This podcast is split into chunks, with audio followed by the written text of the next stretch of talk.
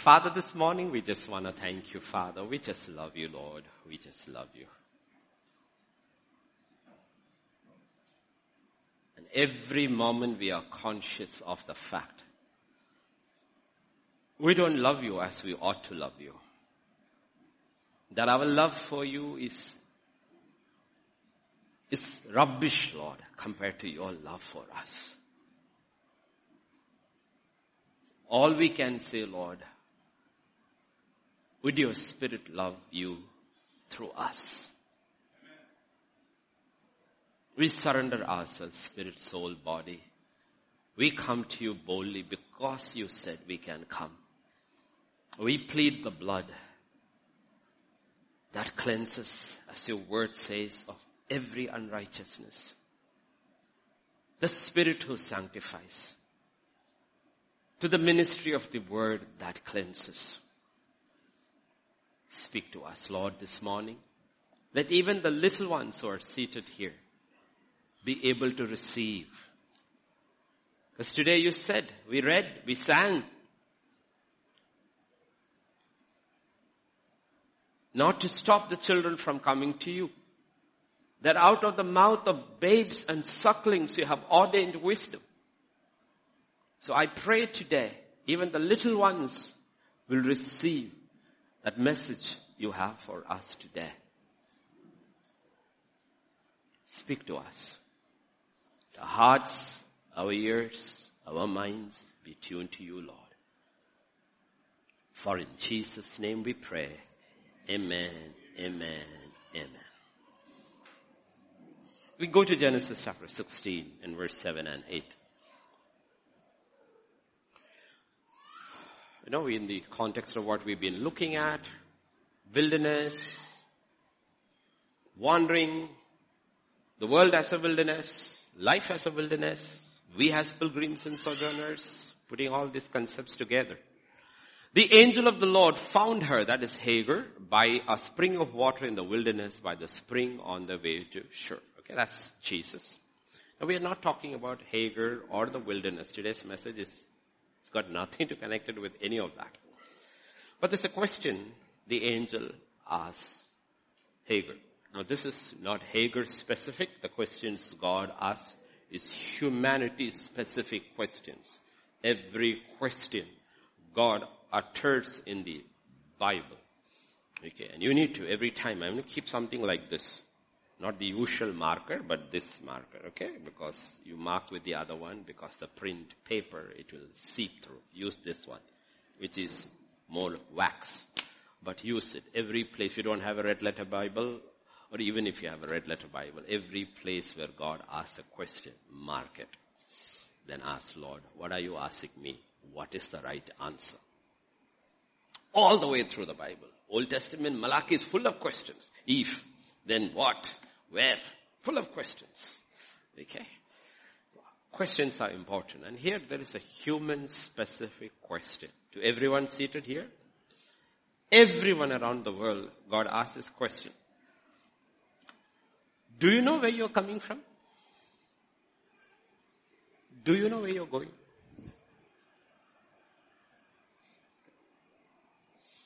Do you know where you are coming from? Every child we believe, no? God tells Jeremiah, even before you were formed in your mother's womb, I knew you. So we know where every life comes from, where a child comes from.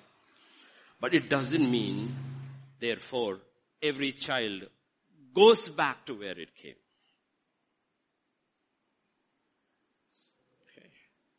So the second part of the question. Do you know where you're going? Are you sure of what where you're going? Where you're going? Because one of the often questions that is asked, the question that is asked is, why do you spend so much time preaching and teaching the Word of God? Seven days a week you do not leave us alone. Then once in a while you come and ask also, did you hear? Did you listen to that one?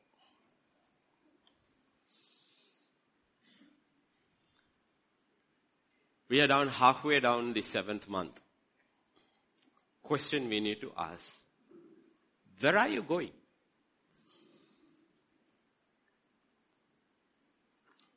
Okay. So we are not talking about Hagar. We are not talking about wilderness. We are not talking about any of this. We are just focusing on this question. Do you know where you are going? In Colossians chapter 3 verse 1 and 2 says, puts it across this way. If then you were raised with Christ, seek those things which are above, where Christ is sitting at the right hand of God. Set your mind on things above and not on things on the earth. Okay. Your heart and your mind, the Holy Spirit through the apostle Paul says, should be set on another place There you are going.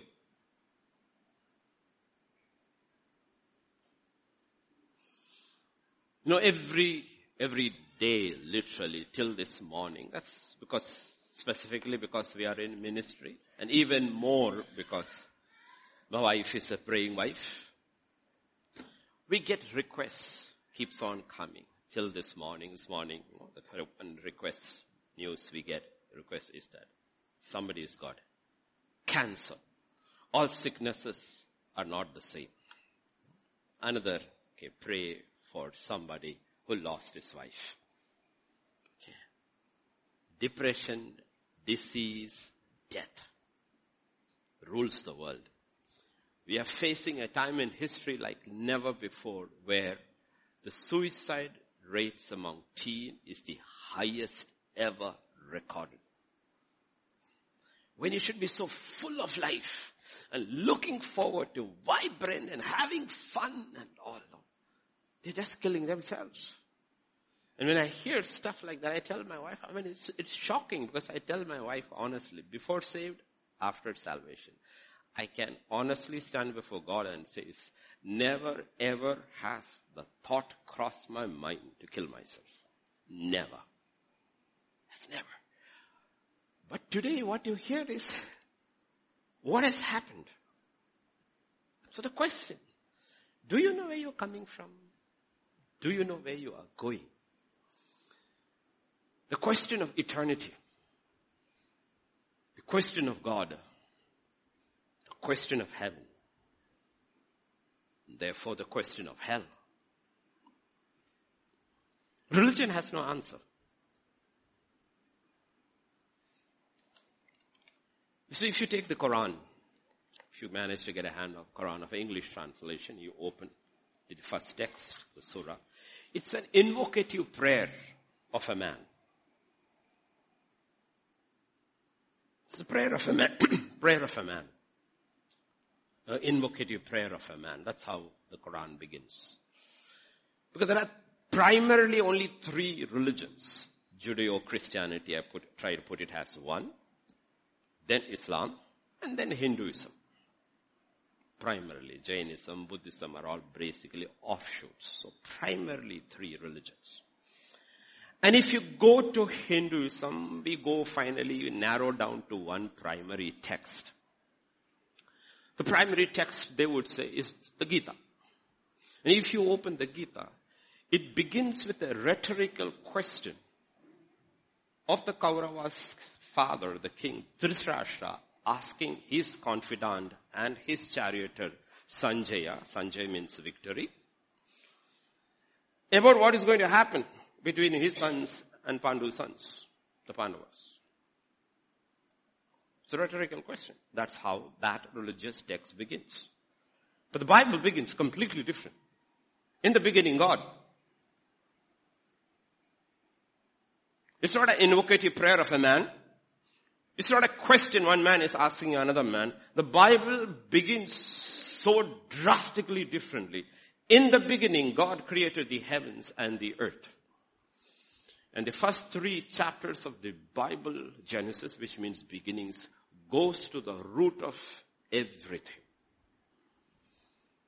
And the last three chapters of the Bible goes to the end of everything. There's no book, no other book which conclusively gives you everything about the beginning and the end of man. Absolutely. All the other books have no clue. No clue. This book, which the devil keeps man away from, it's a book of hope. Incredible, real hope. And we've been doing these studies Mondays and Fridays, in-depth studies on the book of Revelation. Okay, the book of Revelation. And the book of Revelation begins with this incredible text. This is the revelation of Jesus Christ. Revelation of Jesus Christ. Whom God gave.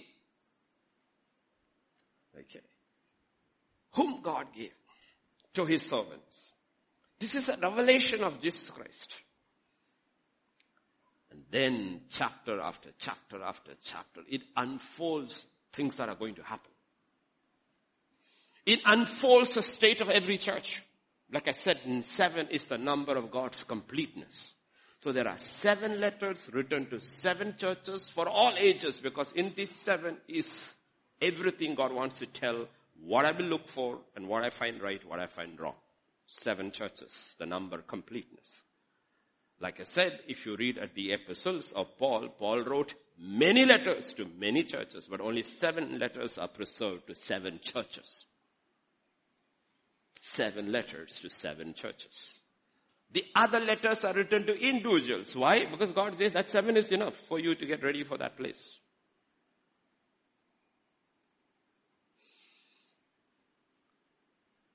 So the question, where are you going? We all know where we came from. I hope we know where we came from. The question is, it doesn't matter where you came from. It does matter where you are going.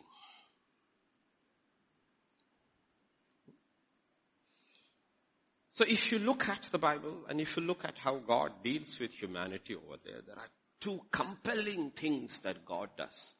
First is to get everybody in. And Jesus will use words like the king telling his servants, go to the byways and the streets and compel them to come. And Paul will use words like the love of God constrains me and the terror of the Lord I want. Because if you know the end, it's, it's terrifying. It's terrifying. And things are so rapidly moving towards that. It's rapidly. There's something that is stinking in the land of Denmark. Okay. That's from Shakespeare's play, Hamlet. There's something stinking in the land of Denmark. There's something happening behind the scenes that there is something that is speeding up their agenda of this one world government. But we know if the one world God comes into being, then Christ comes for his church.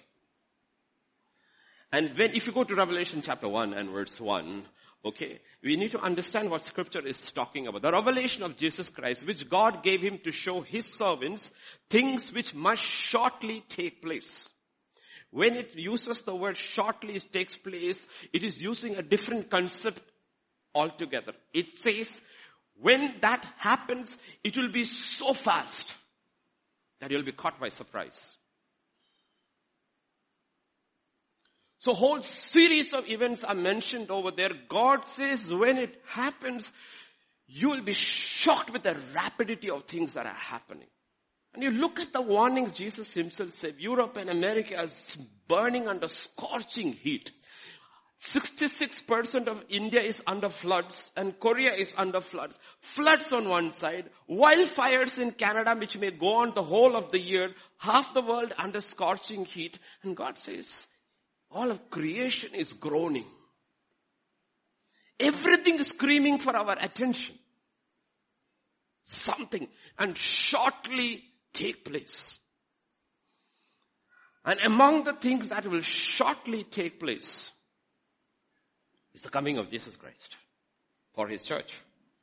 Not the second coming, the coming of Jesus Christ for the church.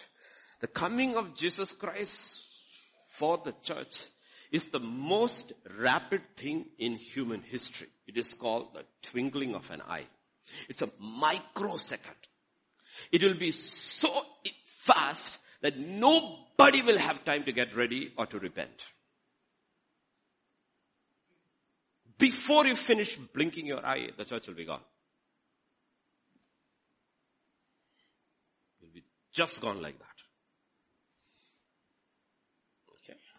So there are two compelling factors in our life. One, the prayer requests, all the prayer requests, unsaved loved ones, unsaved loved ones, unsaved loved ones. What is that? Compelling desire for them to get in. Get in. Get in. And the other compelling desire, those who have gotten, prepare. Prepare. Prepare. In three days time, we have a wedding. And so much preparation, even though it's a, we are a small, relatively small church and therefore a relatively small wedding. There is so much preparation that goes into it. Right? Because things should not. It is an event. The actual part of the event is less than five minutes. Do you take this girl as you, I do, I do, exchange rings, it's over.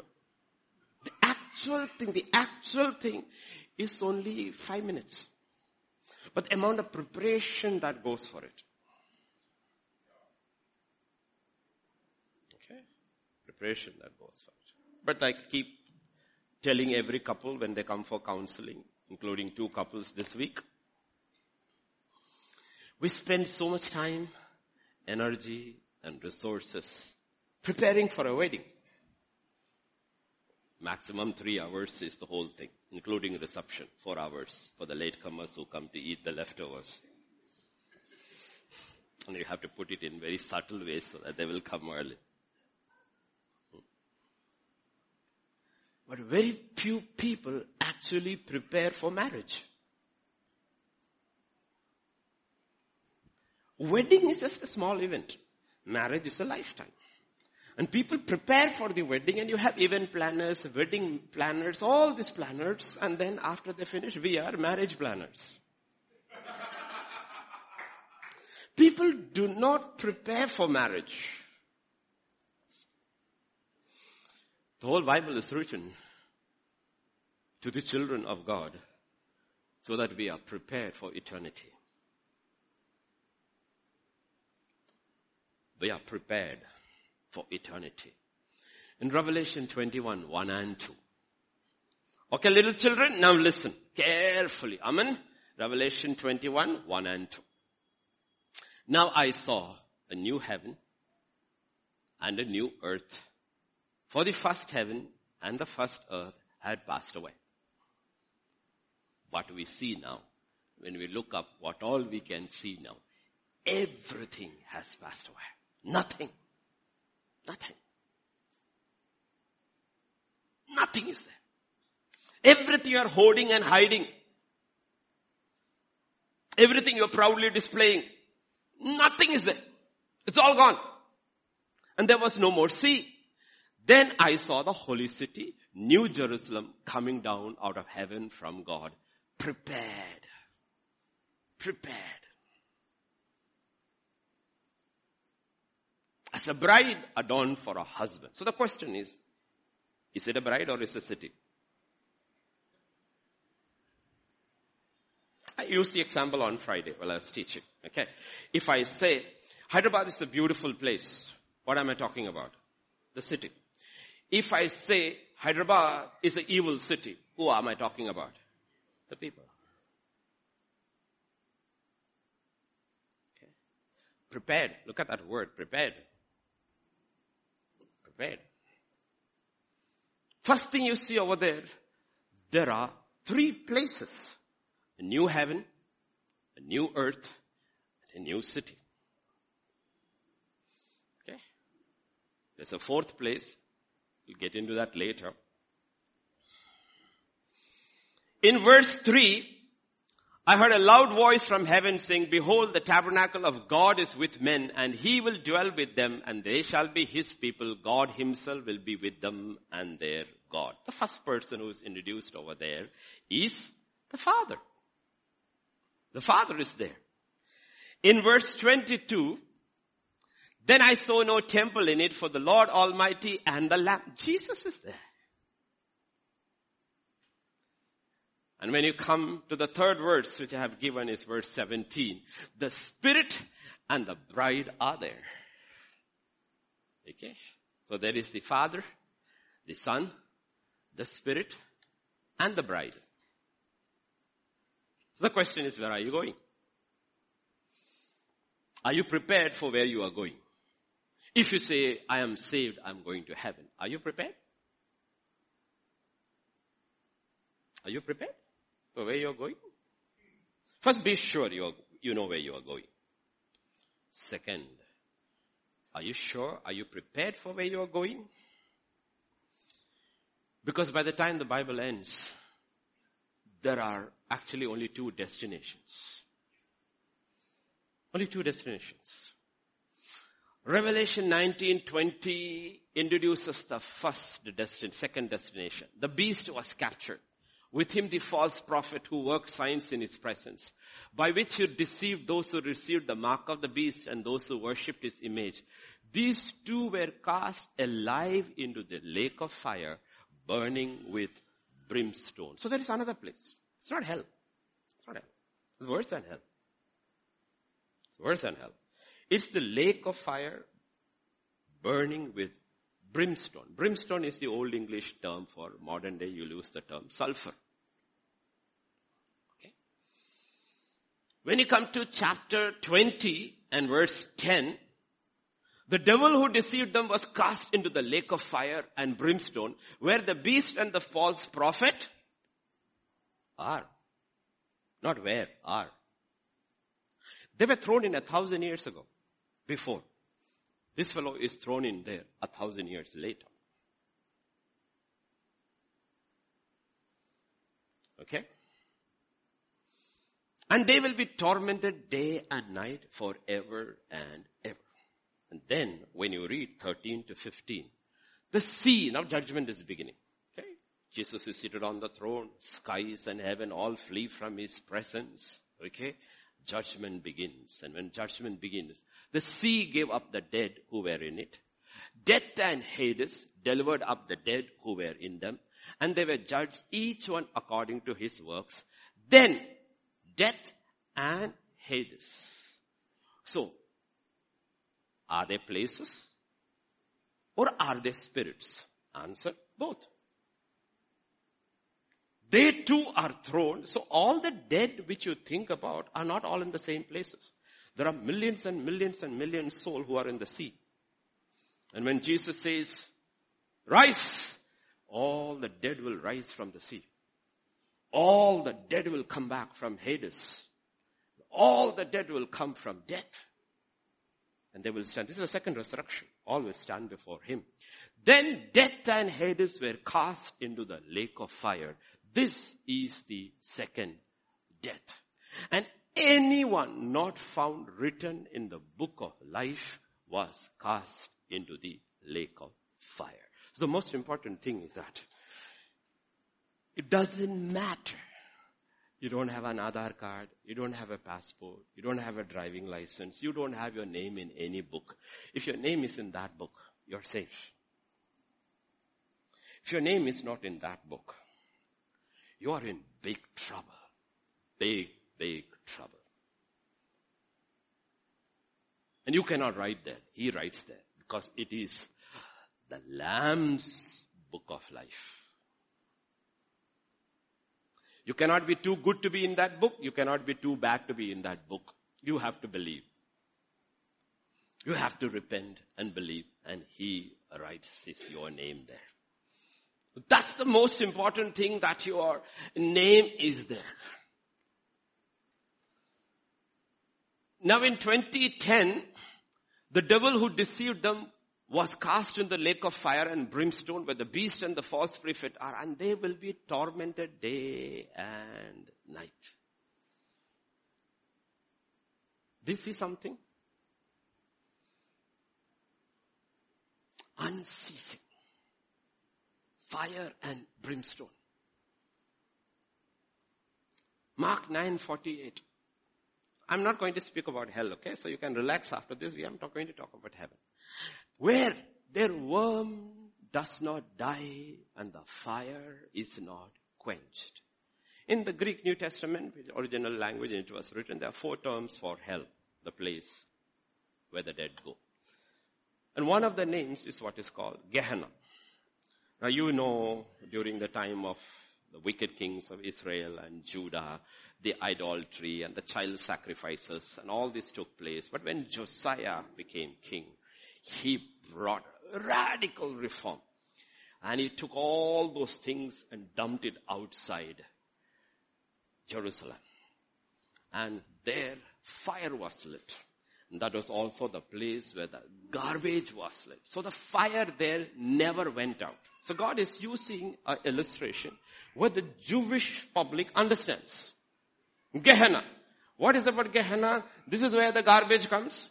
And this is where all the dead bodies are thrown. Not of human beings, the animals, because carcasses are plenty, because sacrifice is going on. Remember the Jewish religion.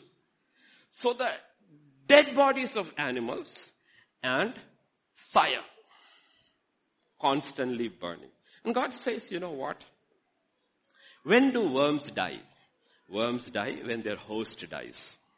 Okay, we are the host, the worms live in us. But if you die, unless the worm finds another body, the worm will die.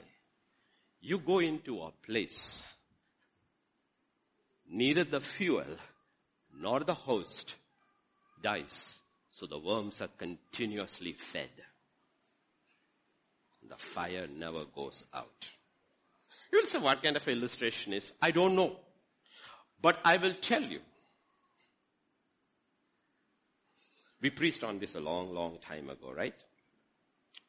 All you Google, you, all you Googleites, if you go Google and search, you'll get the pictures to what is called hydrothermal worms at the bottom of the sea, near the vents. They survive at a temperature of 360 degrees. Your water boils at 100.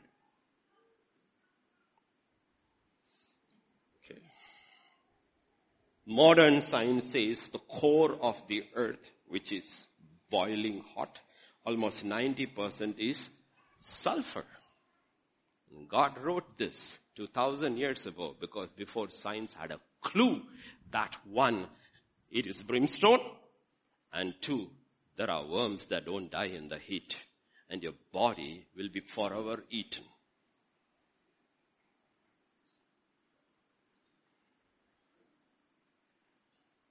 And do you know something there? There is fire burning, but there is no light. It's absolute, total, physical, moral, and spiritual darkness.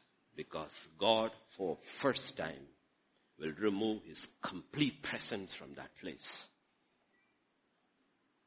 Now we need to understand the urgency of the gospel. Why for 2000 years men, women have risked their lives, left their homes, left their careers to the ends of the world, died in the process to take this gospel because this is the heart of God that no man should go there. And there is only one way. There is no other way. There is no other way. There's only one way. And that way is that man Jesus. There's no other way. And you cannot take chances with it. Don't be casual, oh, I've got, I, I, I accepted Jesus. The question is not whether you accepted Jesus. The question is whether Jesus accepted you. Oh, I accepted Jesus. Who told you to accept Jesus? Did Jesus accept you? Has the Spirit of God come in you? Is the Spirit of God working in you so that you know where you are going? Don't fool around with this question. Because we who live in the last days, the Bible says, you don't have time. Things will happen so rapidly. And in this last days, you look at what these people are speaking openly like Charles Schwab and all with World Economic Forum of what they are planning to do with chips and control humanity. What they are saying and you will understand the meaning if God did not shorten those days. Even the elect will not be saved. You will not be able to make a decision till we're gone from your hands. They are making the decisions. You become like robots. And that's what nobody understood. Anyone who took the mark of the beast. You are condemned forever. The question is, what causes a person to take that mark? What causes? Millions upon millions will take the mark. Everything is being set for it. The Bible is telling us, be careful, be careful, be careful. So the simple question is, there are only two broad classifications. Where are you going? Heaven or hell? And the nature of both in 2010, the nature of both is forever and ever. And the next verse, 22, 5. And they shall reign for ever and ever. The nature of both is forever and ever. It is eternal. There is no exit there. In hell, there is no exit. There's only entry. Okay. And those who were in the demonic and wrote those songs under high on drugs and we sang when we were young, they knew what they were talking about. You can always check in. But you can never check out.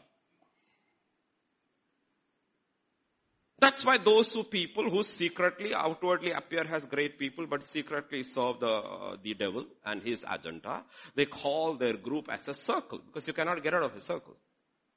That's why it's called a circle. You cannot get out of the circle. And the circle is getting bigger and bigger and bigger and people are being pulled into it to prepare this world. A new world order. The Antichrist is coming.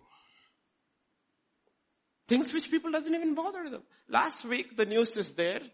The American president has asked for the reservists to be organized. Whole mainstream media won't even report on it because the last time the reservists were called up was during the Iraq war.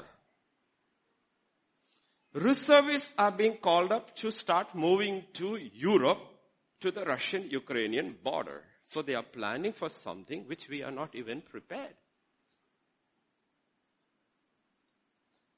Only God can stop these things. That's where the church comes in. Pray. Pray. Mercy, Lord. Mercy, mercy. What are we praying for? Not for a good time on earth. So people will cross over, Lord. People will cross over. People will cross over, Lord. When all these compelling situations happen, let them look up and cry, Lord Jesus, have mercy. For there is one name given under the heavens. Only one name. One name. So it's a very sobering thought. You should ask, I should ask, you should ask, you should ask. Do you know where you are going? Are you sure? Are you sure? Are you sure? Why do we read the wedding bands? Are you sure you want to go ahead with this? Are you sure? Usually in traditional churches, the last final during the service, final. If anybody has objections, stand up now or forever hold your tongue. Are you sure? You know where you're going? Don't look at outward things. Outward things are irrelevant if the inward witness is not there. No, I go to church regularly. Don't worry. Every Pharisee went. I tithe regularly. They did better than you. I read my Bible. They do more than you. I pray. They prayed. The question is the witness of the Spirit of God. This witness of the Spirit of God who from within tells you you are my child. And he's constantly fighting you. Because he envies intensely for you. Because once the Spirit of God comes in, what he's trying to do is to prepare you and me for that place. So Solomon in the book of Ecclesiastes in chapter 3 and verse 11 says, He has made everything beautiful in His time. Also, He has put eternity in their hearts. He has done something in man. Not animals, not birds, not reptiles, not any other creature. Only in man. What did he do? He put eternity in our hearts. That's why Warren Wiersbe said, for believers, heaven is not a destination. It is a motivation. Why? Because eternity has been put in our hearts. That's why in simple English, Colossians 3 2 says, keep your mind things above. Simple English, think heaven. As a man thinketh, so easy. Let us be honest. How many minutes a day or a week do we actually think about heaven? Religion uses a term called afterlife. So I want to use a term called, if there is afterlife, there is a place called after place. Afterlife and after place. Okay. If you look at Jyoti, you can remember Jyoti is preparing in her mind the house. Right, Jyoti? She has her own, no? she's preparing. Short term, long term plans are there. Okay? The curtains, the bed sheets, the pillow covers. So you should. Okay? Otherwise it's just a house. It cannot be a home. Home is a prepared place. House is where bachelors live.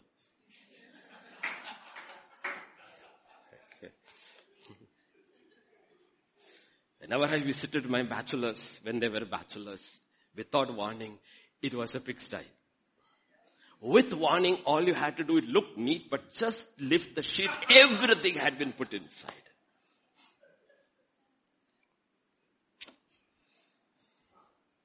In 2 Corinthians chapter 12 verse 1 to 4, Paul, Apostle Paul, we believe it is he talking about himself, had an extraordinary experience.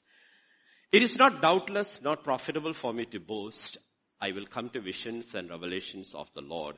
I know a man in Christ who 14 years ago, he talks about an experience. This man, probably Paul himself, had 14 years ago. Whether in the body, I do not know. Whether out of the body, I do not know. God knows. Such a one was caught up to the third heaven. And I know such a man, whether in the body or out of the body, I do not know. God knows how he was caught up into paradise and heard inexpressible words which it is not lawful for a man to utter. Okay? So he says, in the body or outer body, I am not very sure. I only know I had an experience. And he uses two terms. One term he uses in verse 2 is third heaven. Another word he uses, the word is the word paradise. Two words. Okay. So there is a place called third heaven. In third heaven, there is a place called paradise. Okay. Paradise is from that original Persian term paradisa, which actually means garden. Which actually means garden. So paradise, people believe, was the Garden of Eden. Is the Garden of Eden. Theologians also believe this was during, this 14 years ago, this incident happened one of those times when Paul was traveling, remember Pishni? They stoned him to death. And then the apostles, others gathered and he came back to life.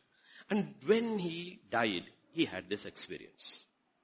Out of body, in the body, in the spirit, we do not know. He had a experience where he went.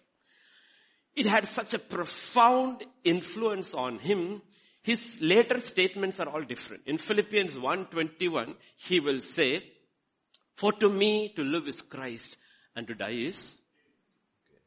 How does death become gain? Because he had such a radical vision of heaven. And suddenly he realized death is actually gain. Death is gain. You see, when Moses was asked to build the tabernacle in the old covenant, one of the things he was told was one, listen carefully and do it carefully because what you are doing are types of what is in heaven. The original is heaven. You're just making a replica here. So be very careful. Don't make your own kind. The replica should suit with what is there in heaven. So if you turn with me to Colossians chapter 2 verse 16 and 17. Said, let no one judge you in food or in drink or regarding a festival or a new moon or a Sabbath. What? All the things in the old covenant, which are a shadow of things to come, but the substance is of Christ. So there is a shadow. We are all, all of you look in the mirror. You actually looked at a shadow. The substance is what you will look then. This is not what is real. Just, I'm looking at shadows. It's not what is real. This is not your permanent feature. This is not what anyone who's saved is going to look like. If you're not saved, you will look like this, worse than this. But you are saved, you will definitely look better than this. This is just a shadow. Everything that you're looking around is just a shadow. The reality is in heaven.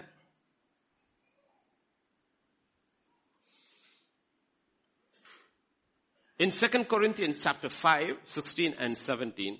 Therefore now on, we regard no one according to the flesh, even though we have known Christ according to the flesh, yet now we know him thus no longer. He says we have seen Christ in the flesh. But even that was a shadow. That is why the John who leaned on to Christ's chest on the day last supper I was closest to him. when he saw Jesus, a tiny revelation of what Jesus really is like, what we are looking at in the Revelation studies. It is written, I fell like one dead at his feet. That's not the Jesus who walked on earth. That was just a shadow. That was just a shadow. So he says that was a shadow. I don't want to know the shadow. I want to know the real one. The real one. The substance. The real one.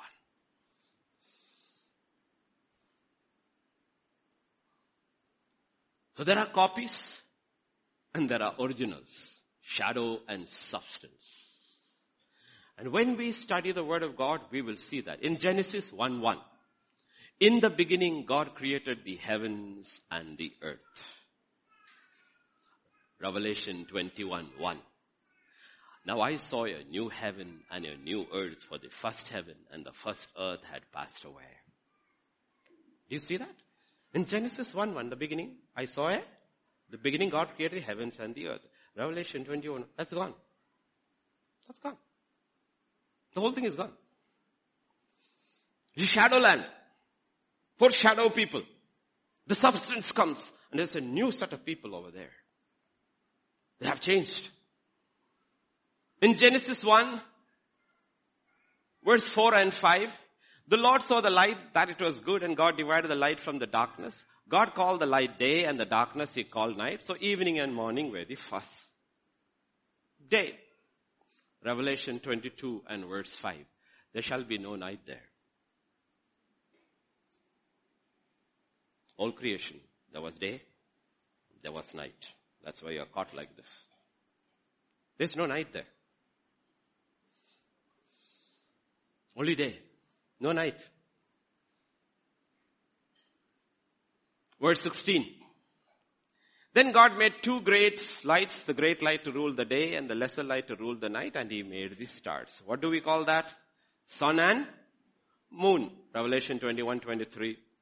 The city had no need of the sun or the moon to shine in it, for the glory of God illuminated it. The lamp is its light. There is no sun, there is no moon. Genesis 1.10. God called the dry land earth and the gathering together of the waters he called the seas and the God saw that it was good. Revelation 21.1. Also there was no more sea. In Genesis 3, 14 to 18, the curse comes on the Satan, on the serpent, on the soil, pregnancy, marriage, everything is cursed. Revelation 22 and verse 3. 22 and verse 3. There shall be no more curse. Genesis 3 and verse 19. Genesis 3. For out of, till you return to the ground, for out of it you were taken, from dust you are, unto dust you shall return. What is that? Death.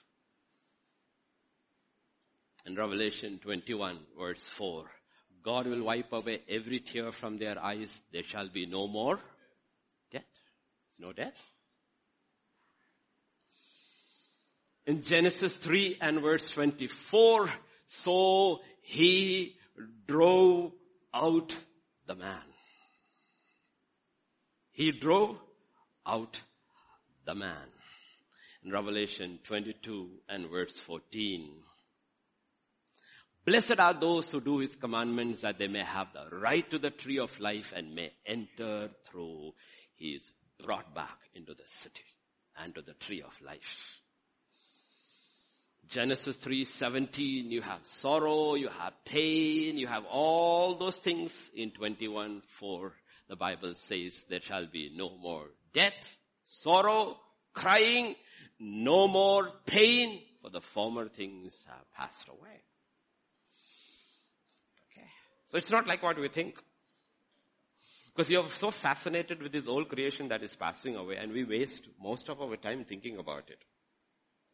Even when we think about our future, we are thinking about a future that is on a shadow that is passing away and not on the eternal that is coming. And Bible says, how do you fight? We have this word, resist. How do you resist? Because when sorrow and grief and death and famine and depression and discouragement, all these things plaguing the earth, how do you resist the devil? By thinking on things that are above thinking on things that are coming. Because we are being prepared. So in John chapter 3 verse 5 and 6, Jesus says this, most assuredly, he tells Nicodemus, I say to you, unless one is born of water and the Spirit, he cannot enter into the kingdom of God. You cannot. Don't even try. You will not see, you will not understand, you cannot enter into the kingdom. You have to be born from above by the Spirit, through the Spirit. You have to be born. That which is born of flesh is flesh. That is born of spirit is spirit. It's just like you take a stone, take it as high as you want, you release it, it comes down.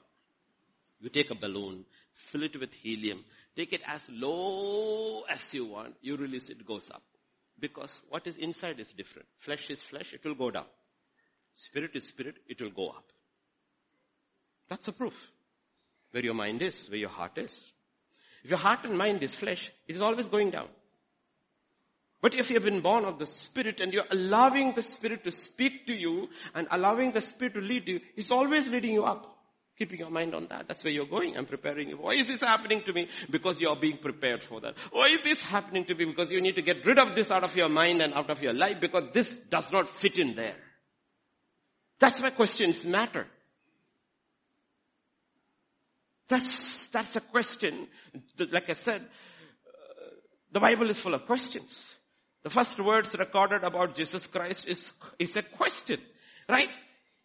He's lost according to his parents, but found according to him. Three days later they come and say, son, how could you do like this? First question. Why were we seeking? You were seeking me because your heart and mind was below. If your heart and mind were above, you would have just said, oh Lord, where is your son? You would have told me he's at my business. Didn't you know I was at my father's business? Why were you so worried and looking for me everywhere? Because your heart and mind was at the wrong place. Behold the Lamb of God that takes away the sins of the world. Two people start following him. He turns back and says, what are you seeking? What are you seeking? And they said, Lord, where do you stay? He said, come. Come and see. And they stayed with him that day. So God is asking this question, Hagar, where are you going? God is asking us the question, all of us, including me. He's asking, do you know where you're going?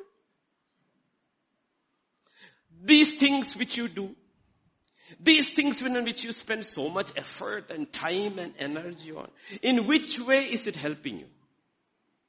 Are you going to take this then?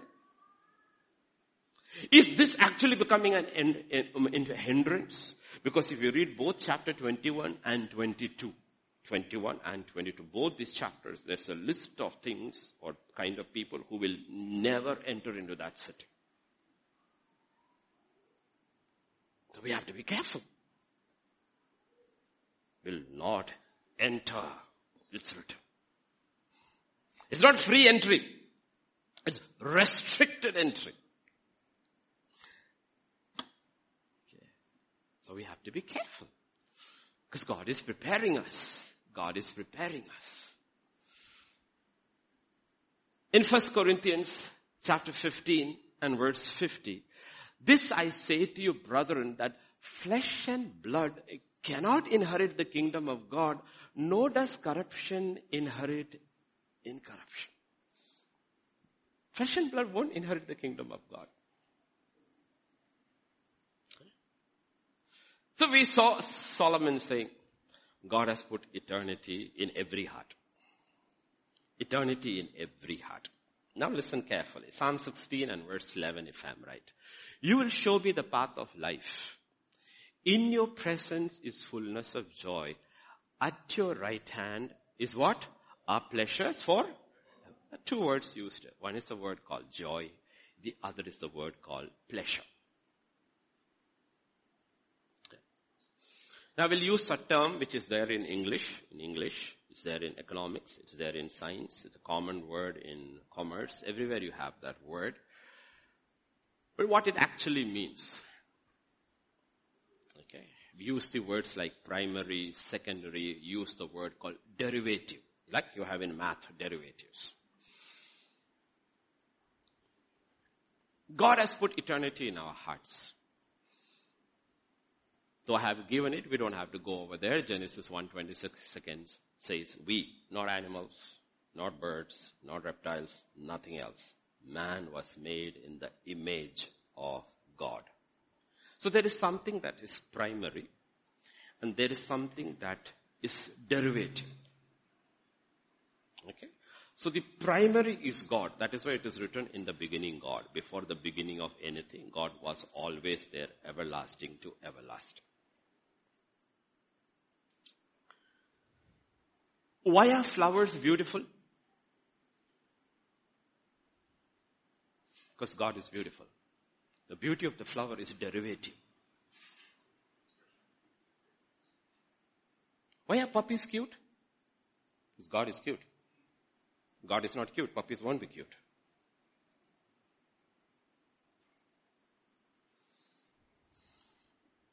Why is sports fun? Because God is fun.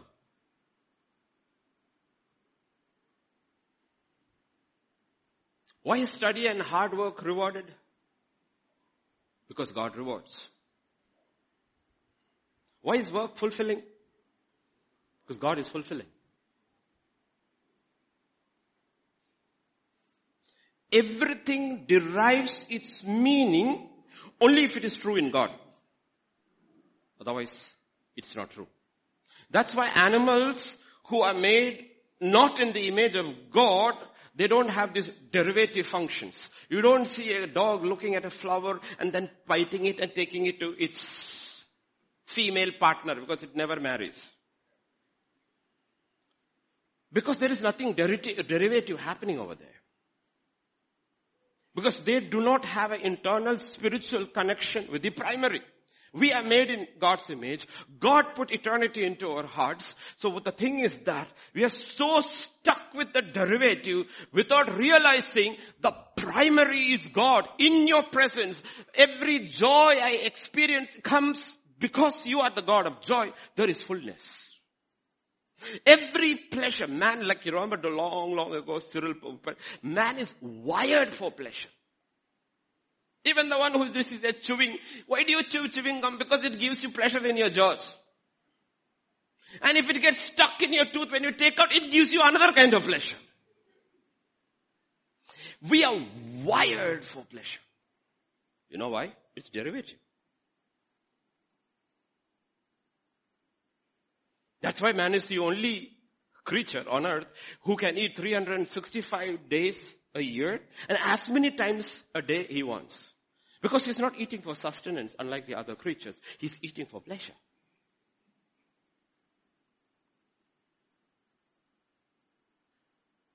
He's eating for pleasure. Animals mate only in their seasons. Humans have no season. And this is how the enemy sets up the derivative at the cost of the eternal. The young men sitting over here, those of you who drink quietly, secretly, why do you drink? It's derivative. Because the drinking gives you high. You know why? Because God is high. But it's the wrong way. It leads you to death. Why do you smoke marijuana? Why do you are on drugs? Because you're going for a derivative of a pleasure which is warped by the enemy so that you will never enter into the fullness which God offers. Because He's put eternity into our hearts. Why do human beings alone get married? No other creature does. Because it's a derivative of who God is was married to Israel Christ will be married to the church. It's all derivative. Why is the question of God so hotly debated only among human beings and never under any other creatures? Because it is derivative. We were made in His image. Why is the question of sexuality being quite hotly debated among humans and no animal is wasting their time discussing sexuality? Because he made us male and female in his image. Why is gender confusion only among humans and no animals are wasting their time or breath over it? Because we were made in his image, both masculine and feminine. Everything is derivative. The devil has created nothing, but what he does is he takes what God has created. And he knows we are wired for pleasure and wired for joy and he warps it and destroys it. And that's where we have to be careful. God says, this is just a shadow. This is just a shadow. The substance is there. Don't get fooled don't get because what he will do, he will take you away from me who is the source of everything and get you caught in the derivatives and mess up your life. That's why I always tell the young people, work hard. If you can get good marks, but even if you don't get great marks, work hard. Why? You're not going to take your marks to heaven, but you're taking your work ethics to heaven.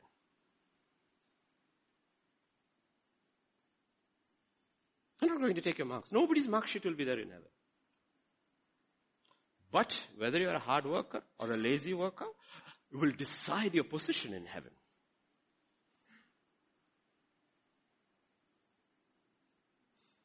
All these things which we talk about and the world, but world and the church does not talk on the same language, on the same wavelength.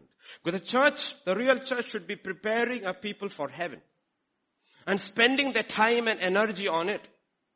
So the way we look at our children and the way they look at their children are not the same. Here we dedicated a children for the glory of God, not for the glory of the world. So it is not academic excellence, which God gives, praise be to God, but how does she reach there? It's not beauty of the face, but it is the beauty of the meek and a quiet spirit, which is beautiful of great value in the eyes of God. So why? Because we are looking at what is eternal. Because these two in your presence is, it's forever. It's forever. How do you know something in you is of God? Because it is forever. How do you know it is not of God? It just goes. It just goes. Why? Because it is not forever. It does not have the power to sustain it because it is not. It is a derivative whose origin is not of God. It is of the flesh and it is of the world.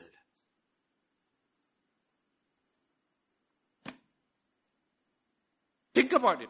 You bought a, few, you spent money which you did not, could not afford, bought this new clothes and this thing and all this thing, and you felt so good for a day. And then? You felt so great on your wedding day. What about the marriage? That's why only in the kingdom of God we say marriage should be like wine. The older it gets, the better it becomes. Why? Because it's a derivative of something that is eternal. Otherwise, it gets worse. It gets worse. Because you are not looking at the eternal and trying to resolve through your, your uh, differences. Because now you took the scripture and you are using it to fight. The two shall become one. But which one? Samuel. Jyote. Which one? That one. So both are changing. Both are changing. Both are changing. Why? Because they need, they need to realize, I need to change. She realizes, I need to change because we are being, being conformed to that one, which is eternal. Eternal.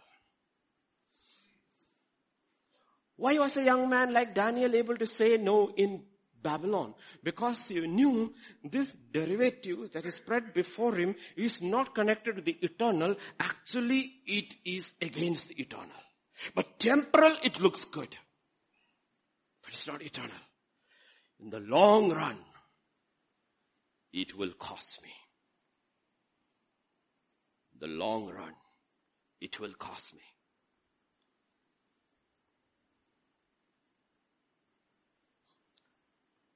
So once sin came in and man was cut off from God, that's the first thing that happened, right? When man was cut off from God, the secondary became primary. Now we are just living for pleasure. We are not living for God, who's the source of pleasure. We took God out of the picture and now we are living for pleasure.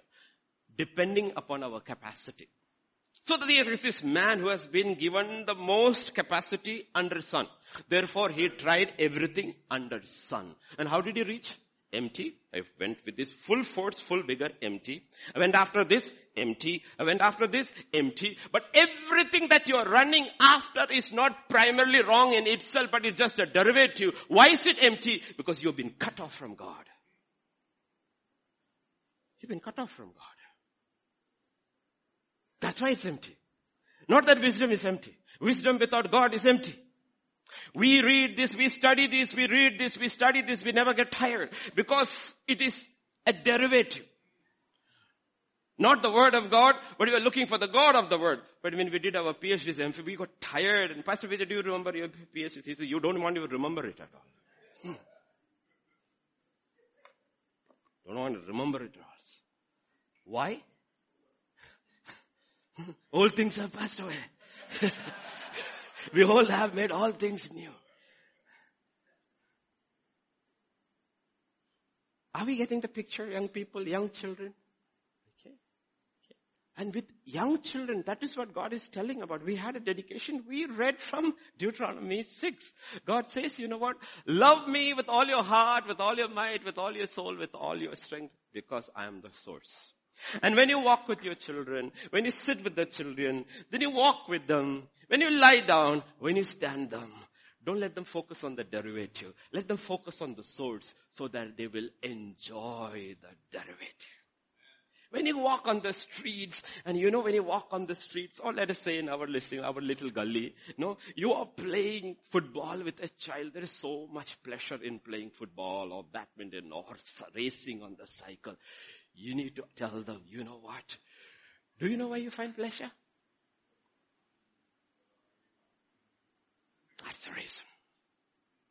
That's the reason. That's the reason. It's your birthday. Dogs don't celebrate birthday. Cats don't celebrate birthday. If you celebrate the cat's birthday, you celebrate the cat's birthday. The cat gets extra fish but doesn't know why it gets it. But when you celebrate your child's birthday, you look at the joy of the child. You have even more joy. The child forgets, you don't forget. Why? Because derivative from him. From him. You realize when a sinner repents and gets into the kingdom of God, there is fireworks in heaven. There's so much joy. So much joy. So you need to understand, where am I going? I'm going to a place where first you are there. That's the first thing. You are there. Your presence. Then in your presence, there is fullness of joy and pleasure forevermore. That's how we started. Heaven is a place, but the place will have no meaning without the person. Okay? So you look at houses. You look at houses. Like we have, being pastors, we have the privilege of visiting all houses. I've visited poorest of poorest houses on earth. I've visited very rich houses. Ate here, ate there, in the CM's house in Hyderabad at lunch. And you have eaten in a small little hut. But you know, this is a home. This is a house. All the five star trappings. Here just newspaper pasted on cardboard or wooden planks. But you know what made this different? It is the persons. You know there is love there. You know there is peace there. They have everything but they don't have presence. They have hardly anything, but there is presence. Where does the joy come from? Where does your pleasure come from? Is it from presence?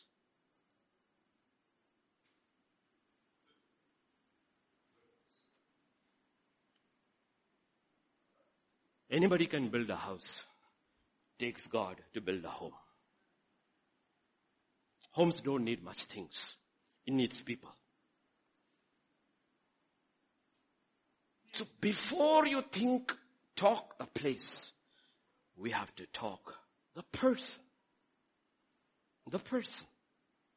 In His presence. In His presence.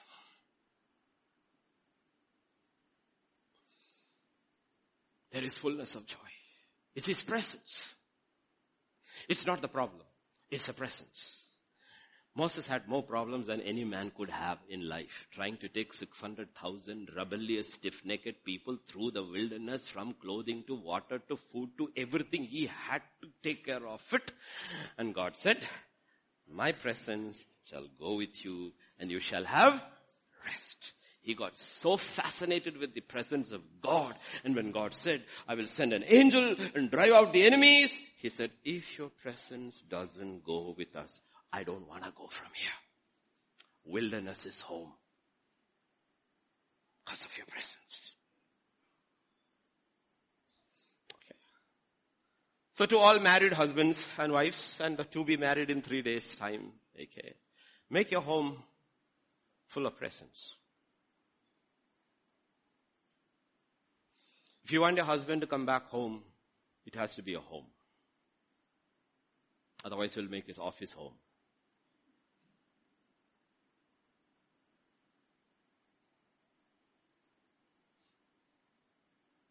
It's the presence. Children bring joy into a house. Be sure they bring joy. Is the presence. Not all children, but all children should. And Jesus loved children. The disciples looked them as a burden. Jesus said was so greatly displeased. He said, don't let the children stop. He says, in the midst of all this problem, they bring me some joy. The Bible says he took them in his arms And he blessed them.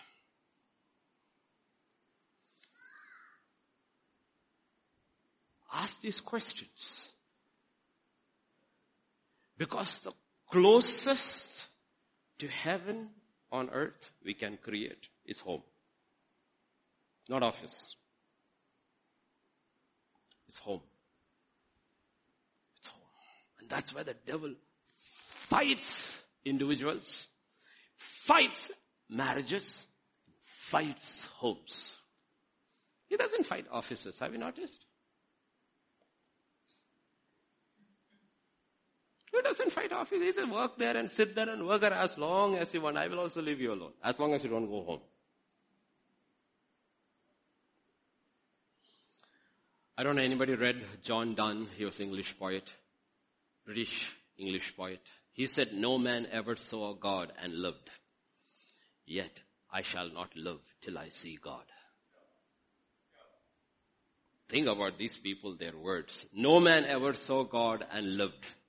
Yet I shall not live till I see God.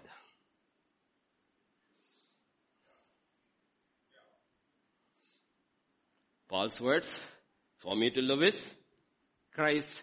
For me to die is gain. Second Corinthians chapter 5 verses 1 to 5. For we know that if our earthly house, this tent, is destroyed, we have a building from God, a house not made with hands, eternal in heavens. So when the Bible talks about a city or a house, it talks about two levels of meaning. One, your body is your house in which your soul lives. And then your body will also get another house. So there are two houses. Two houses. One is your body. One is your body. Once you are saved and starts moving into the understanding of where you are going and who you are going to, in this we groan. Honestly. Desiring to be clothed with our inhabit, our habitation which is from heaven.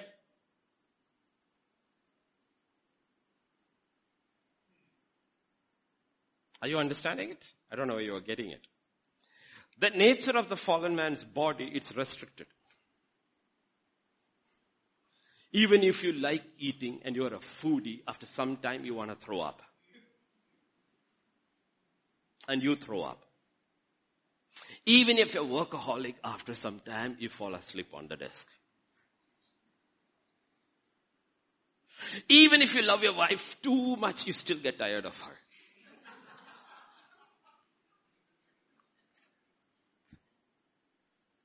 And even if you love your husband so much, you still want him to get out. Yes. because the first one men all laughed, second one all the women are saying hallelujah. Did you see that? The nature of the old body, verse 3. If indeed having been clothed we shall not be found naked. For we who are in this tent groan, being burdened, not because we want to be unclothed, but further clothed that mortality may be swallowed by life. So he talks about this body as being mortal. The other body is in which actually can contain life. Can contain life. Now when you go to buy this uh, fish, fish, know, for your little jars. They give that fish in a plastic cover. Right? In a plastic cover. Imagine you take that fish and release it into the river. Look at the, it's gone. That's how this body will be when it is released. Spirit soul will be when it's released from this into the other. That is life. Because in this body and what God has for you, everything is restricted. Everything is limited. And the devil knows that. So he takes people down the wrong path and destroys them. Because he hates man with pure hatred. Because God loves man. Go to 1 Corinthians chapter 15, 38.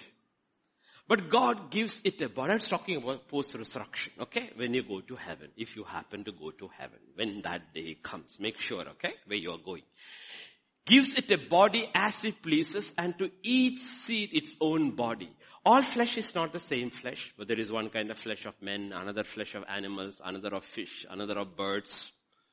There are also, now he's moving from the earth level to the next level. There are also celestial bodies and terrestrial bodies. But the glory of the celestial is one, the glory of the terrestrial is another. There is one glory of the sun, another glory of the moon, another glory of the stars, for one star differs from another star in glory. Now he comes to word. So also is the resurrection of the dead. The body is sown in corruption. It is raised in incorruption. So you know what he's saying. It is sown in corruption, but it is raised incorruptible. It's sown in dishonor, but is raised up in glory.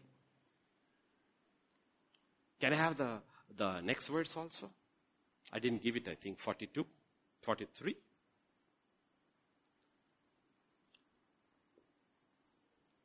It is sown in dishonor. It will be raised in.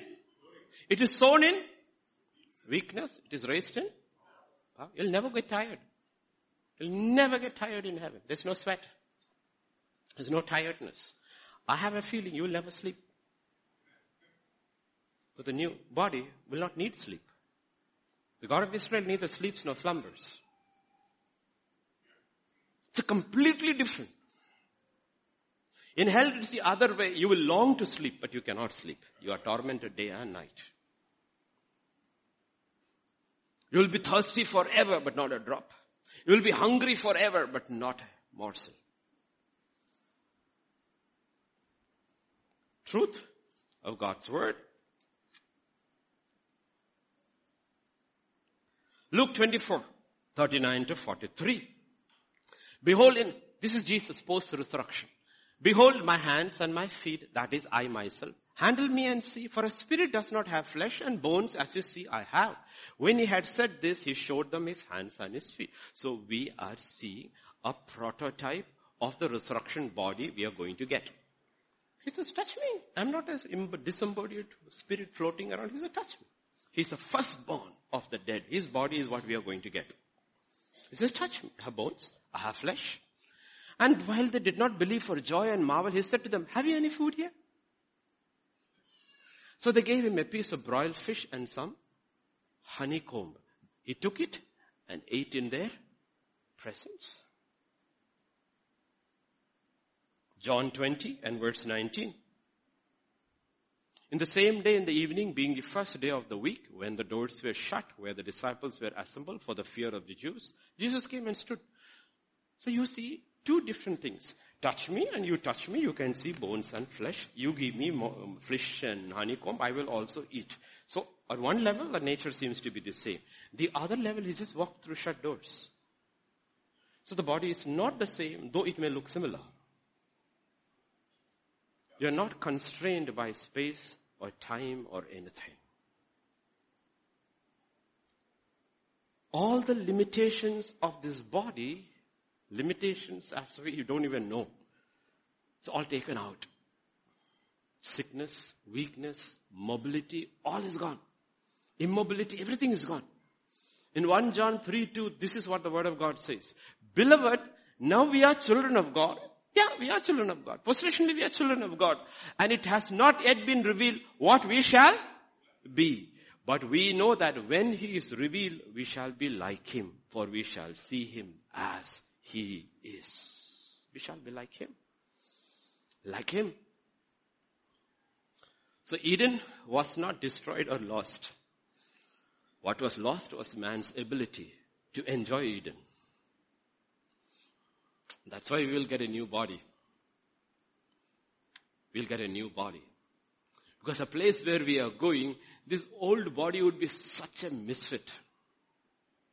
No? It's like going to let us say Sweden or Norway, we will look like short people. Every, the lady is also 6'1", 6'2". But if you go to Nepal and all, you will feel tall. Because everybody is 5 feet 1, 5 feet 2. That's why in the Indian army, British army, the only exception about height is for go to the Gorkha regiment. But they're warlike, but they are short. So this body will be completely misfit in the place where we are going. We don't want to go there with this body. This body is good for health. Terrible for heaven. Revelation 21 and verse 1 and 2. I saw a new heaven and a new earth for the new heaven and the first earth had passed away and there was no more sea. Then I saw John, I, John, saw the holy city, New Jerusalem, coming down out of heaven from God, prepared as a bride adorned for a husband. I'm just showing you little parts. That's why I wanted the little children here, though some of them fell asleep. It's okay. Okay? It's okay. Their children are children. Okay? They're small children. That's why in the Sunday school, the teacher has the prodding stick to keep them awake. Okay. You go to verses 15 to 17, the city, not the bride, the city is described. Now listen to the city being, I'm just giving little part, part of the city. He who talked with me had a gold reed to measure the city, its gates and its wall. The city is laid out as a square. As a square. Its length is as great as its breadth. And he measured the city with the reed.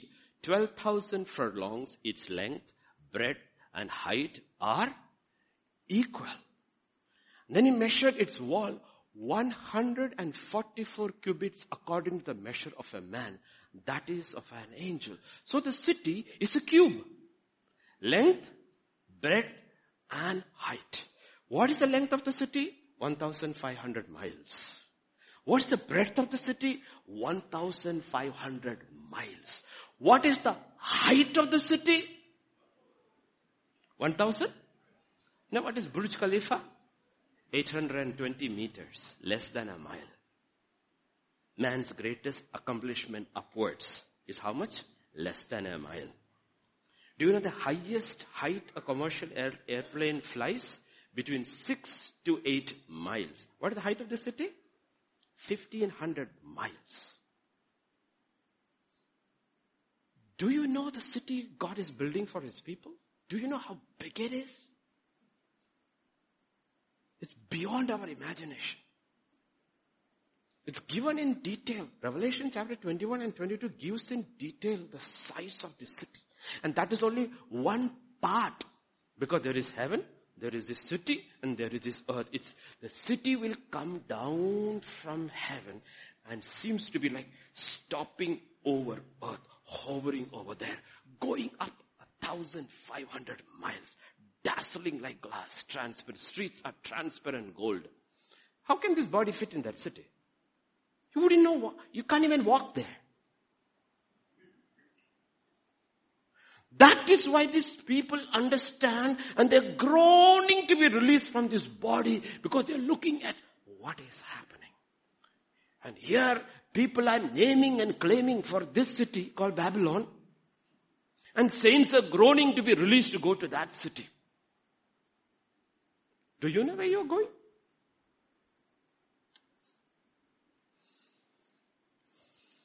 So mind boggling it is. Go back and read 22, 1, uh, 21, 1 again. I saw a new heaven and new earth. There is a new earth also, new heaven. And the first earth had passed away. Also there was no sea. There was no do you know more than 60% of the earth's surface is covered by sea? So what is the new earth where there is no sea? Think about it. Only 30, 30, 35% of earth is land. The rest is sea. Of that 30% of land, most of it cannot be inhabited. Either it is mountains or deserts or wilderness. So that population is struck into parts. But in the new earth, there is no sea. Everything changes. Everything changes. That's why I wanted the children to sit down. Because I wanted them to be, at least be happy. They will be happy because they want to go there. So when Jesus uses a term in John 14, 1 to 3, let not your heart be troubled. You believe in God. Believe also in me. In my father's house are many mansions. If it were not so, I would have told you. I go to prepare a place for you. And if I go and prepare a place for you, I will come and again and receive you to myself that where I am, there you may be. And when we hear about this place, we say, what a place. What ah, place are we going? But there is myself and the place. What makes a place special is not its logistics, its dimensions. It is because of the person. But the place itself is mind blowing. If you look at Revelation 1 and verse 2, I saw the city, New Jerusalem, coming out of heaven, down to earth. It's coming down.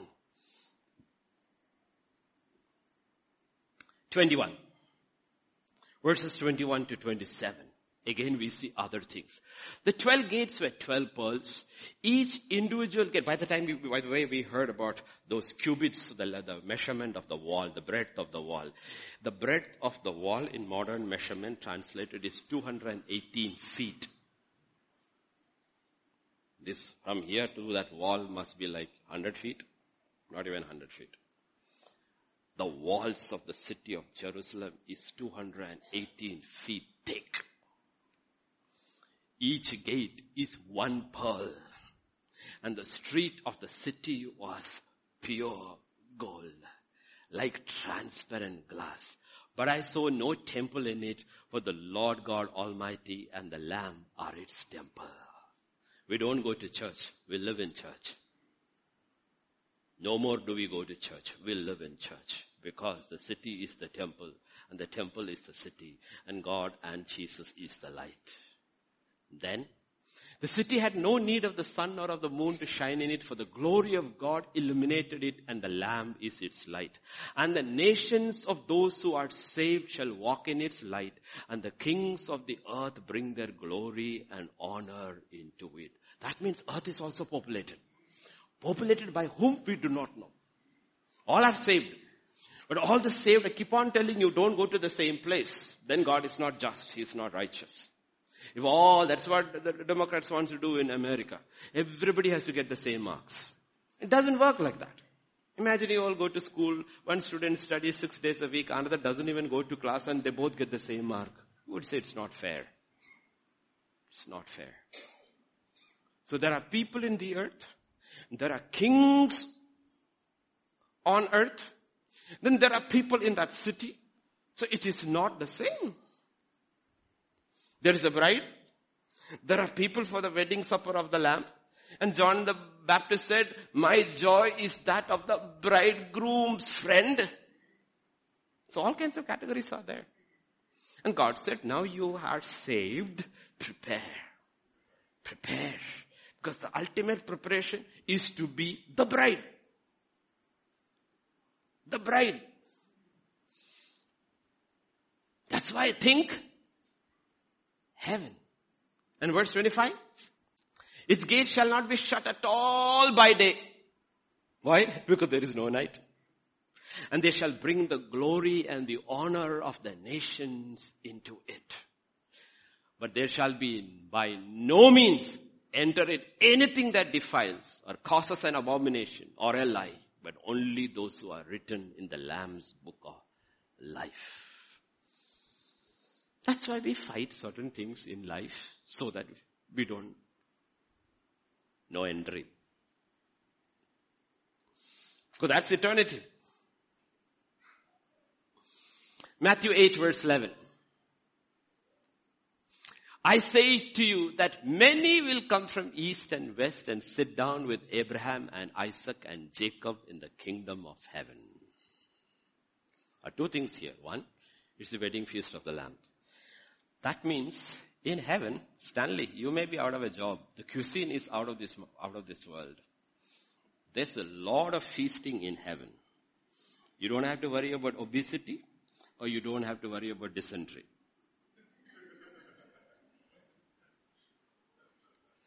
There's a lot of eating in heaven. There is food in heaven. Jesus. Revelation 99. Blessed are those who are called for the marriage. There's eating there. Now, I do not know how it is going to be, but I know human mind, no chef on, under the sun has ever conceived any menu like that. But I also, I do not know, but if we, I, I, do not understand how God will do it, but I know God will do it. One thing is that, I'll, I'll come to that. I'll come to that. Let me see. Yeah, go to Philippians chapter 3 and verse 21 who will transform our lowly body that it may conform to his glorious body according to the working by which he is able even to subdue all things to himself. This word lowly body in other translation, the word used is the body of humiliation. The body of humiliation. So it doesn't matter who you are. Prince or pauper it's a body of humiliation. You can eat the best cuisine in the most expensive restaurant in the world. After some time, you will run to the loo. Because your natural system works like that after the fall, it has to be ejected. You drink the most expensive wine in the most expensive restaurant, little later you're running to the loo. What happened? Because it's a body of humiliation. You work a little, you start sweating. Start sweating. I do believe in eternity. All this is eliminated. It's not there. There's no humiliation there. We are going to get a glorious body. There's no humiliation.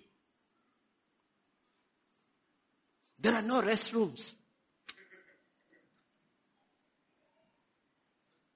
If you ever go to school in class, little ones, you will not be able to tell your teacher because there is no one or two. This is a different body.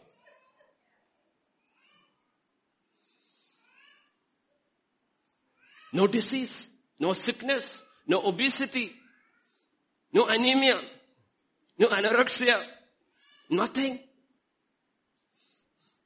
Because when you think about these things, that's what the Bible says, when you're going through life and when you're going through, keep your mind on it. This is all, look, go to 2 Corinthians chapter 4 and verse 16, 17, 18. Very powerful verses of people who have understood what, where we are going.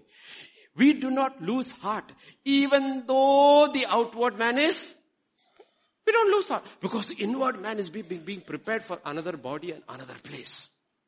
Inward man is being renewed day by day. And for our light affliction, which is but for a moment. What is it talking about? All the sufferings you face in life. He says, what is it? It's very light. How is it light? Only in comparison to the eternal weight of glory. Eternal weight meaning heavy weight of glory. You have to look at your afflictions. Otherwise you will not be, why do people get depressed? Why do you get people dis- discouraged? Because they do not have a hope of where they are going and what they are going to get into. If you really realize all that I go through life, one, time wise, what's it, what is it? Momentary. Eternity versus, but for a, your 80 years of life is just a moment compared to eternity. So 80 years, let us say, all your life it was suffering. It's just a moment. And that causes it to be light eternal weight of glory. That's why the ancient saints all kept their mind on things above. And therefore they were of, great earthly good. They kept their mind there. I Said, oh, this is nothing, this is nothing, ah, this is nothing, this is nothing, because I know what I'm going to get. I know where I am going. And verse 18 says, for the, while we do not look at the things which are seen, but we look at the things which are not seen.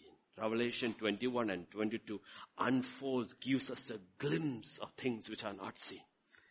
In terms of symbols, because human, like I said, human language has No words. Let me tell you, because there are a lot of musicians over here, all sitting over here. Brother Prem there? Did, did he come today? Okay, there are lots of musicians here. Lots of musicians. You know what? I'll tell you something. Music won't be the same in heaven. It cannot be same in the heaven because with music there are two things. One there is time and there is beat. There is no time in heaven. So how will you play your music? Music will be completely different. What we hear on music will be cacophony in heaven. It will be a completely ball game altogether when we do. Because if you read the book of Revelation, there's a lot of singing taking place. All are singing, but all cannot sing all songs. Then there is one set of people alone who can sing certain songs. There's a lot of singing. Why? When do people sing? When they're happy. If you're happy and you know it, there's a lot of singing. And the songs won't be something like even we can't even understand. The beat will be different. The music will be different because there is no time. Everything will be different in heaven. In the light of it, we look around and we realize, you know what I need to do? Take as many with me as possible. Your prayer life changes. Your work life changes. You will say, Lord, it doesn't matter what job you get, give me. Give me a job where I can be a witness. I can be a witness to get people in. Because whatever I lose, nothing compared to what is waiting for me on the other side. Where are we going? Where are we going? Revelation 2 verse 7. He who has a ear, let him hear what the Spirit says to the churches. To him who overcomes, I will give to eat from the, from where man was cast out and cherubim with flaming swords, lest he go and eat from the tree of life. He says, I will give it to you.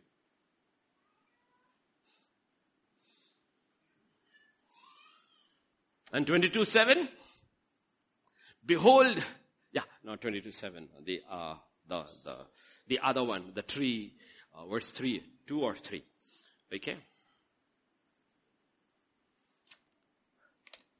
Go to another part. Yeah. Yeah, yeah. In the middle of the street on either side of the river was the tree of life. How can tree be on either side of the river? So it's not talking about one tree. It's, when you say, you know, mango tree, it's not talking about one mango tree. It's talking about trees which bear mango. So look at it. Which bore 12 fruits, each tree yielding its fruit every month. The leaves of the tree were for the healing of the nations. So those who got saved, Harry, those who got saved and they are in earth but did not overcome and all that, they, you know, they're still getting better and better there. They're being healed. Life is not like what we think. If we don't keep our minds on eternity and where we are, look at another place. 1 Corinthians chapter 13, 9 to 12. For we know in part, we prophesy in part. When that which is perfect has come, then that which is in part will be done away. When I was a child, I spoke as a child, understood as a child, I thought as a child. When I became a man, I put away childish things. For now we see in a mirror dimly, then face to face. Now I know in part, but then I shall know just as I am also known. Do you know what it means? This is not talking about your appetites. This is talking about your mind. Our minds won't be like what you are thinking about now. So many things we cannot comprehend at all because our mind doesn't have the capacity to comprehend. God says in that life, the restrictions over your mind is taken out. What you know in part, you will know in full. And that is also one of the reasons the fellowship in heaven, there are no misunderstandings. There is only understanding. Because everybody sees everything and there is no misunderstanding. You know why misunderstanding comes? The word mis comes because you don't understand. So there will be perfect fellowship because there will be no misunderstanding. There will be no misunderstanding. The limits over your mind because there are people who are interested in arts. There are people who are interested in sports. Let us say, uh, Pranit, where is Pranit? He's downstairs. Pranit? Yeah, he's downstairs. You know what? Pranit loves sports. He loves cricket. Do you imagine how we'll play cricket there?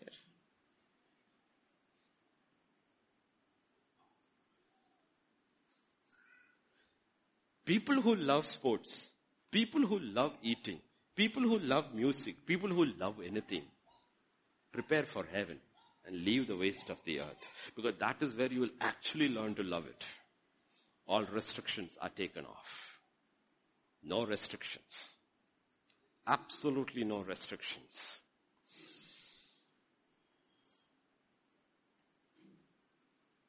You don't know. That is how the devil fools you.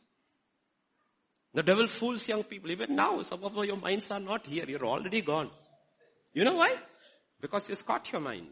He's caught your mind. Because if he cannot get you into the kingdom, he got you into the kingdom, he will see to you that you enter there as nobody.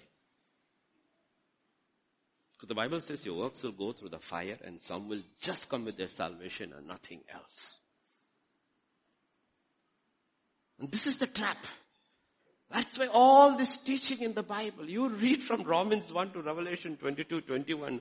Do you know what it's all about? It's either about salvation or preparation for heaven. It is nothing about earth. Nothing is there about earth. Everything is preparation for heaven. For life, eternity. And that is the clue. How do you know you are saved? How do you know Sammy and Jyoti is getting married?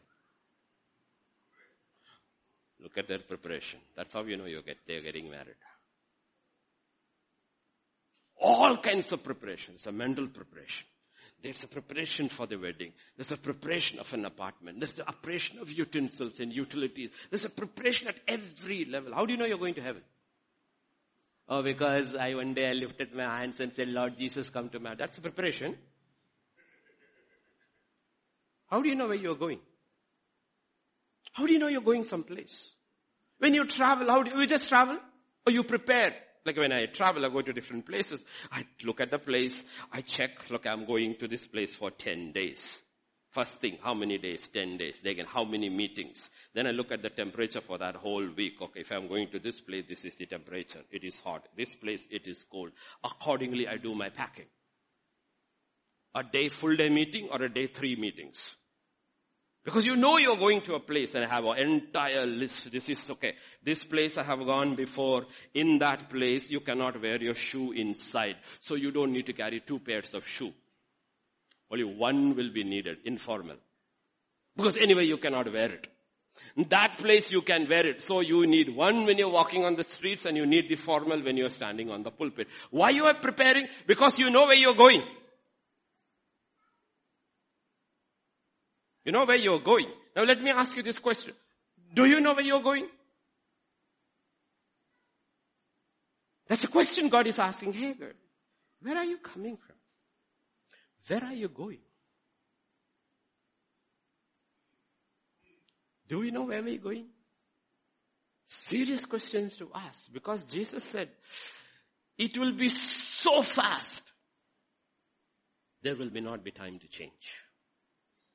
There will be no time to prepare. It's appointed unto every man to die. And immediately what is it? Preparation, no judgment. Is that? And what is that judgment called in Hebrews 6? Uh, it's permanent judgment. That's it. That's it. That's it. So the epistles are written to those who are saved prepare us for a place and a person to whom we are going. And that's what the whole thing is about. What kind of a body are you going to get? Are you upset? This one is doing that. I can't. God says, don't worry. You, you know about Joni, uh, Joni Eareckson Tada, that lady who's quadriplegic. You know about her. You've seen her. And there's another guy without arms or limbs who goes around. He came to Hyderabad also and they didn't allow him to speak in many places. You know. Do you know what their testimonies are there? They said my shriveled arms and shriveled legs in a twinkling of an eye will be turned to glory. What hope does the people in the world have? Quadriplegic? Quadriplegic. But not the believers. Not why do they push themselves around the world to witness Jesus Christ? Don't look at this body. That's not who I am. I know where I am going. And I know how I will change. And I'm pressing for my price. I'm pressing. Pressing. As Paul says, forgetting those things are behind, I am pressing forward.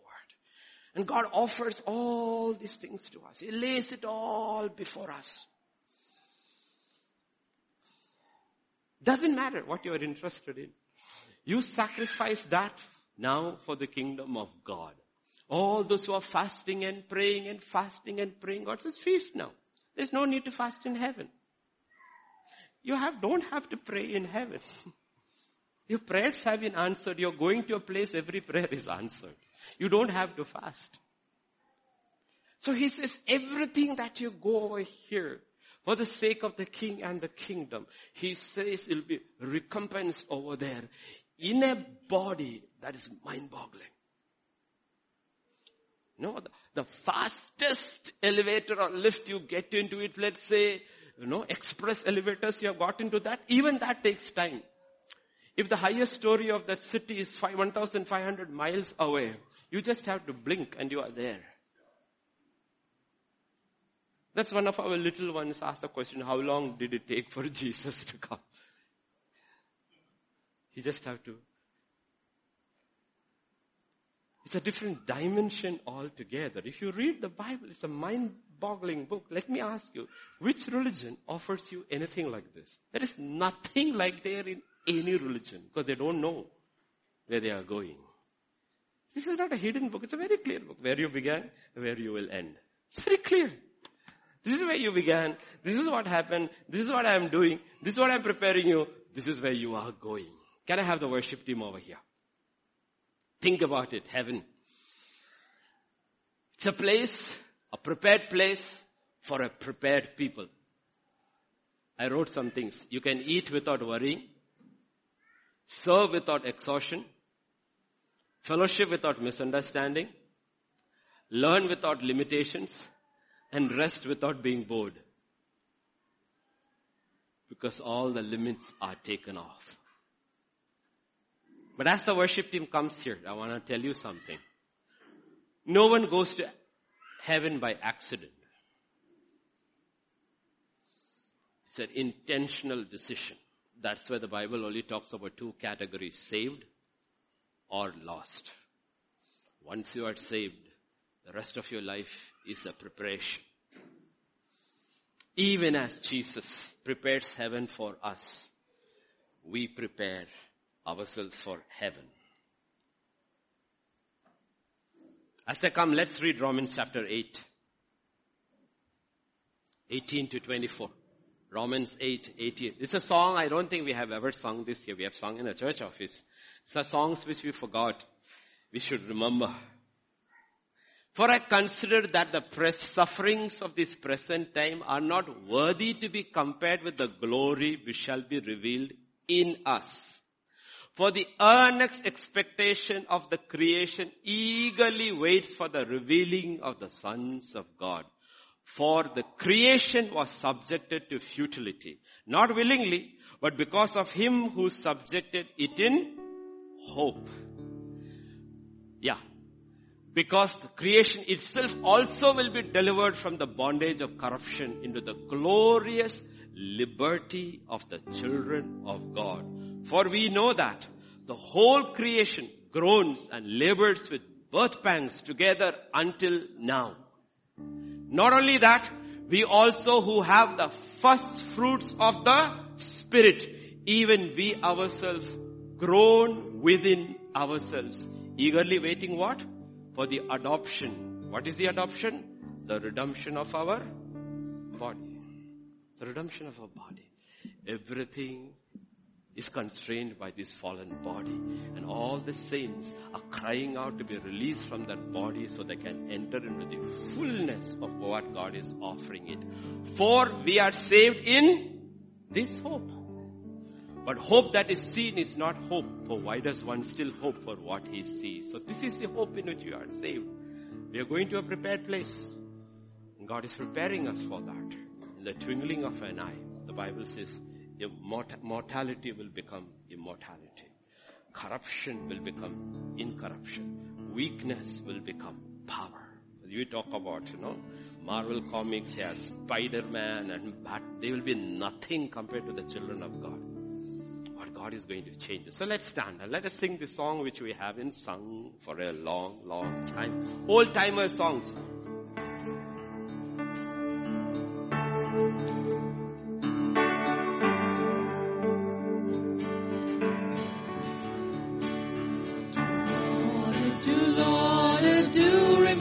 anybody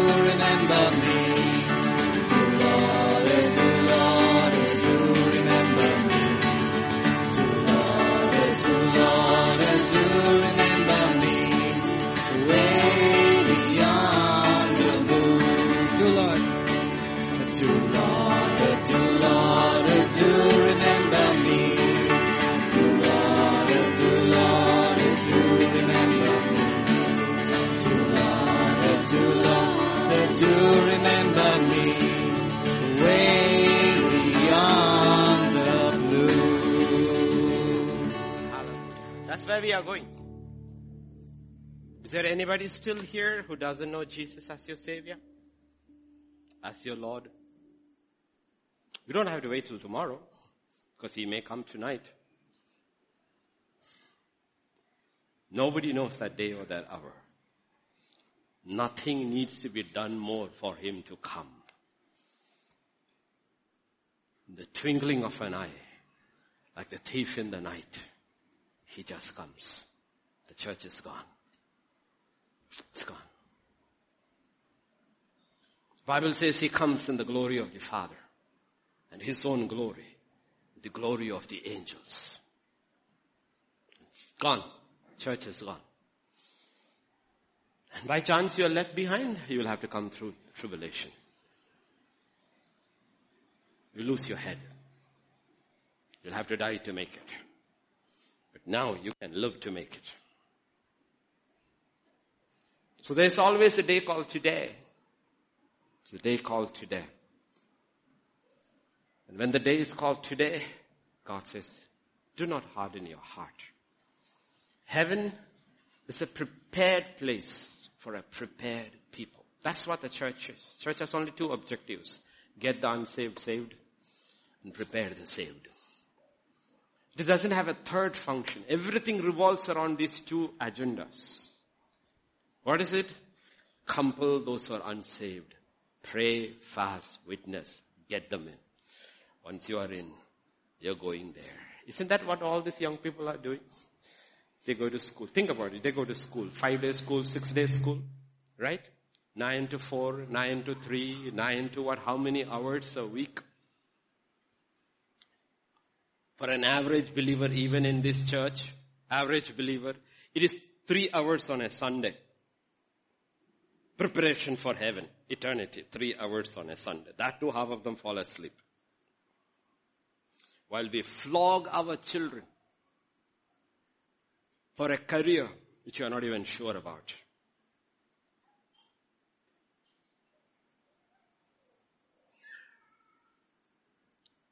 That's the question God is asking. You and me, all of us is asking this question. Where are you coming from? Where are you going? That's why the Bible says God has made the poor in this world rich in faith. Rich in faith. Very rich in faith. Most of the people you meet in heaven, you will realize they did not own their own houses on earth. But they were okay because they knew they had a home in glory land. They were beaten and mocked and they went through everything because of their testimony, but they were okay with all the marks on their body because they knew they would receive another body. They went sleepless nights, like Paul writes about his testimony, without sleep, because they knew uh, a day would come. They would not need to sleep.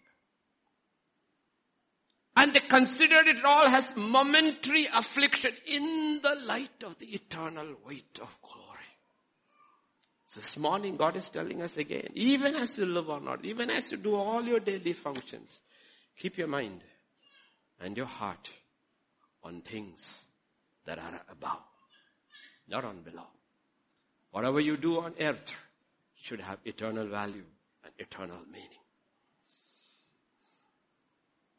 Eternal meaning. So let's close our eyes. Let's pray. Father, this morning we come to you. The price you paid and went through to save us. 2000 years, you're still preparing a place for your people.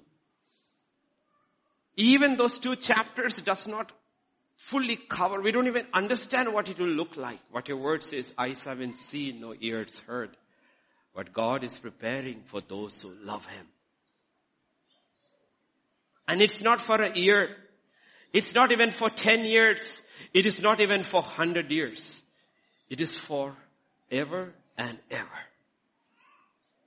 And God will be in their midst. And He will be their God. And they will be His children. And He will wipe away every tear. It's a place of no more. No more death. No more pain. No more sickness. No more misunderstanding. No more, no more, no more. And everything that is good, it is forevermore. Forevermore.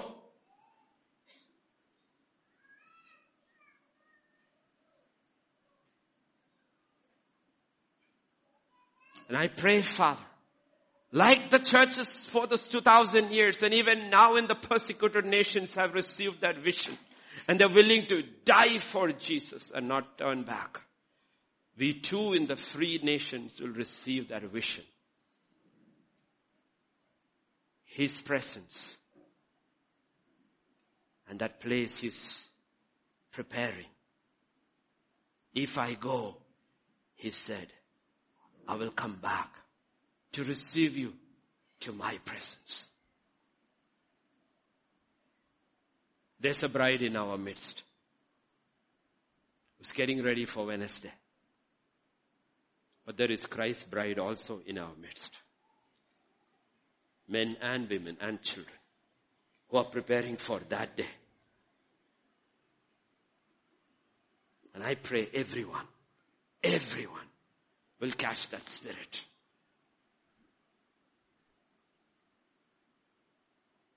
Put aside those things don't profit in eternity.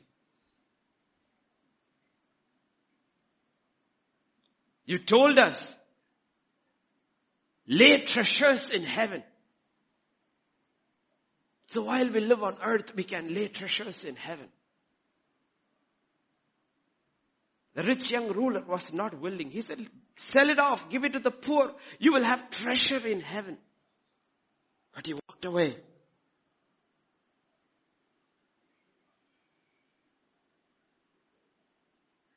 Put away all those things that restricts and restrains the Spirit of God in our lives.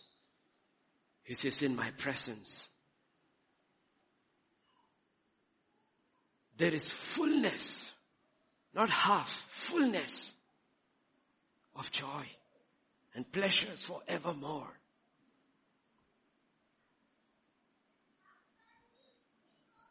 Touch our hearts, Lord.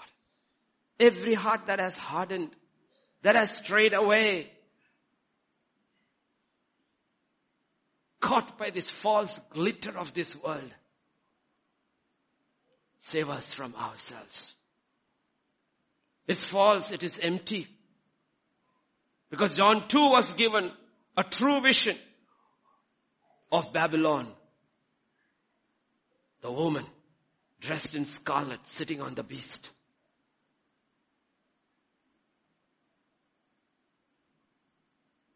And he was also given the vision of the heavenly Jerusalem. Which vision will we follow today? The false or the true? Let there be surrender, Lord. Today is a new day, a new beginning. Let us turn our hearts and minds to things above, the one who is above. Prepare, prepare, prepare. For the Lord is coming. The Lord is coming. Even to the first church you said, write this. Let them comfort one another with these words.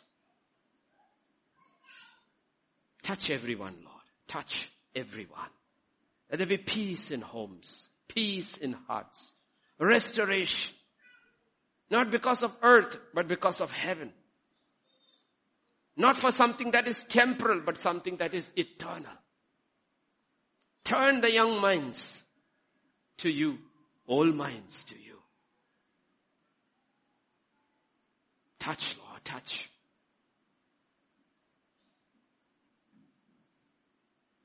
Let that question ring in our ears. Where are you coming from? Where are you going? I pray each one will have the right answer the right answer. Thank you, Father. Thank you for bringing us through six months and 15 days, 16 days. Thank you, Father. Thank you, Lord. Let your unction rest upon every soul. Let each man, woman, child help us to constantly prepare for the Lord's coming. Thank you, Father. Thank you, Lord. We praise you, we worship you, we glorify you, Lord. In Jesus' name we pray. Amen. May the grace of our Lord Jesus Christ, the love of the Father, and the fellowship of the Holy Spirit rest and abide with each one of us. Amen, amen, amen.